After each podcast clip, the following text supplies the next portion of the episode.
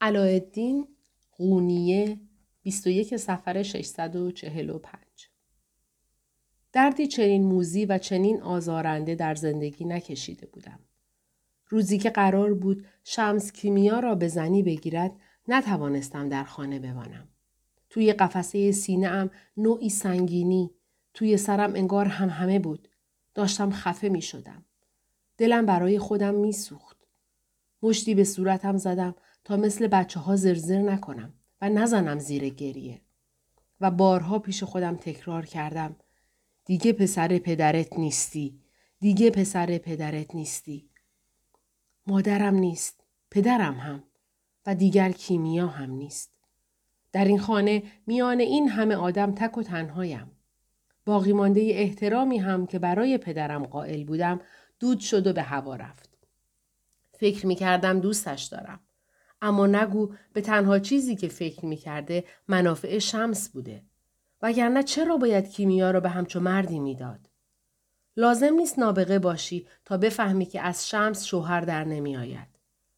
بله، پدرم کیمیا را فقط برای خوش آمد شمس از خوشبختی محروم کرد. البته مرا هم با او.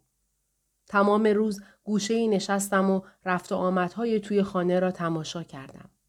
تدارک عروسی دختری را سیر کردم که می‌خواستم بگیرمش. اتاق هجله را از سقف تا کف تزئین کردند.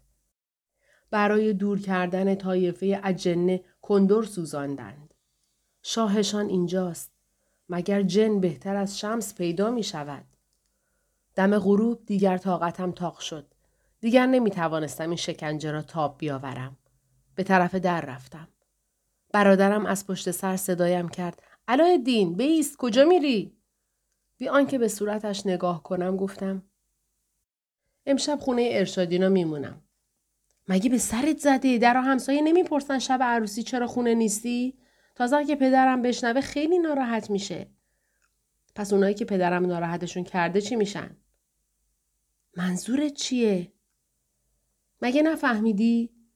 پدرم فقط برای خوش کردن دل شمس برای اینکه دیگه از این خونه نره این عروسی رو تدارک دیده.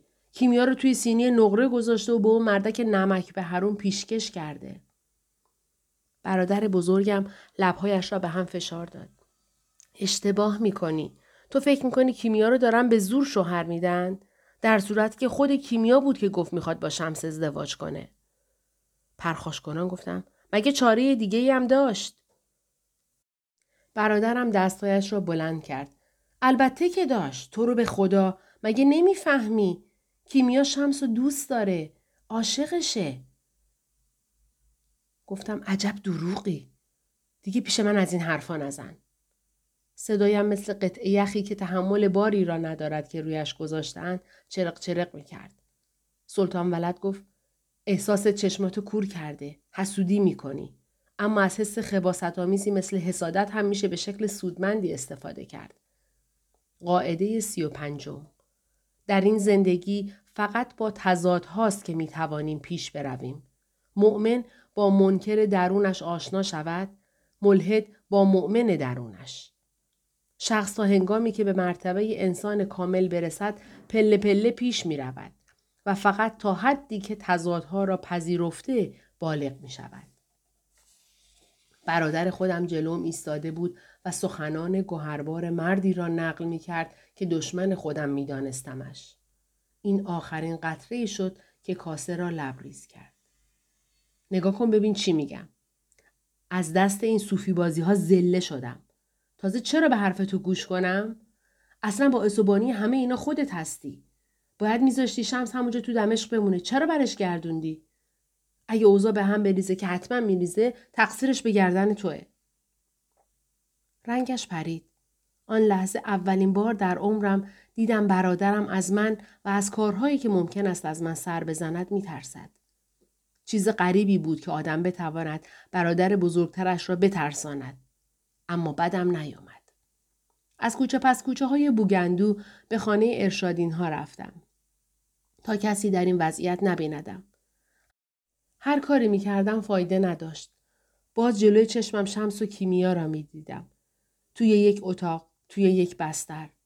وقتی فکر کردم شمس با آن دستهای زمختش رخت عروسی کیمیا را در می آورد و تصاحبش می کند دیگر نتوانستم جلوی خودم را بگیرم. اشکم سرازیر شد. مرا به چه روزی انداخته بود؟ این مرد خیلی وقت بود پایش را از گلیم خودش درازتر کرده بود. باید فورا کاری می کردم.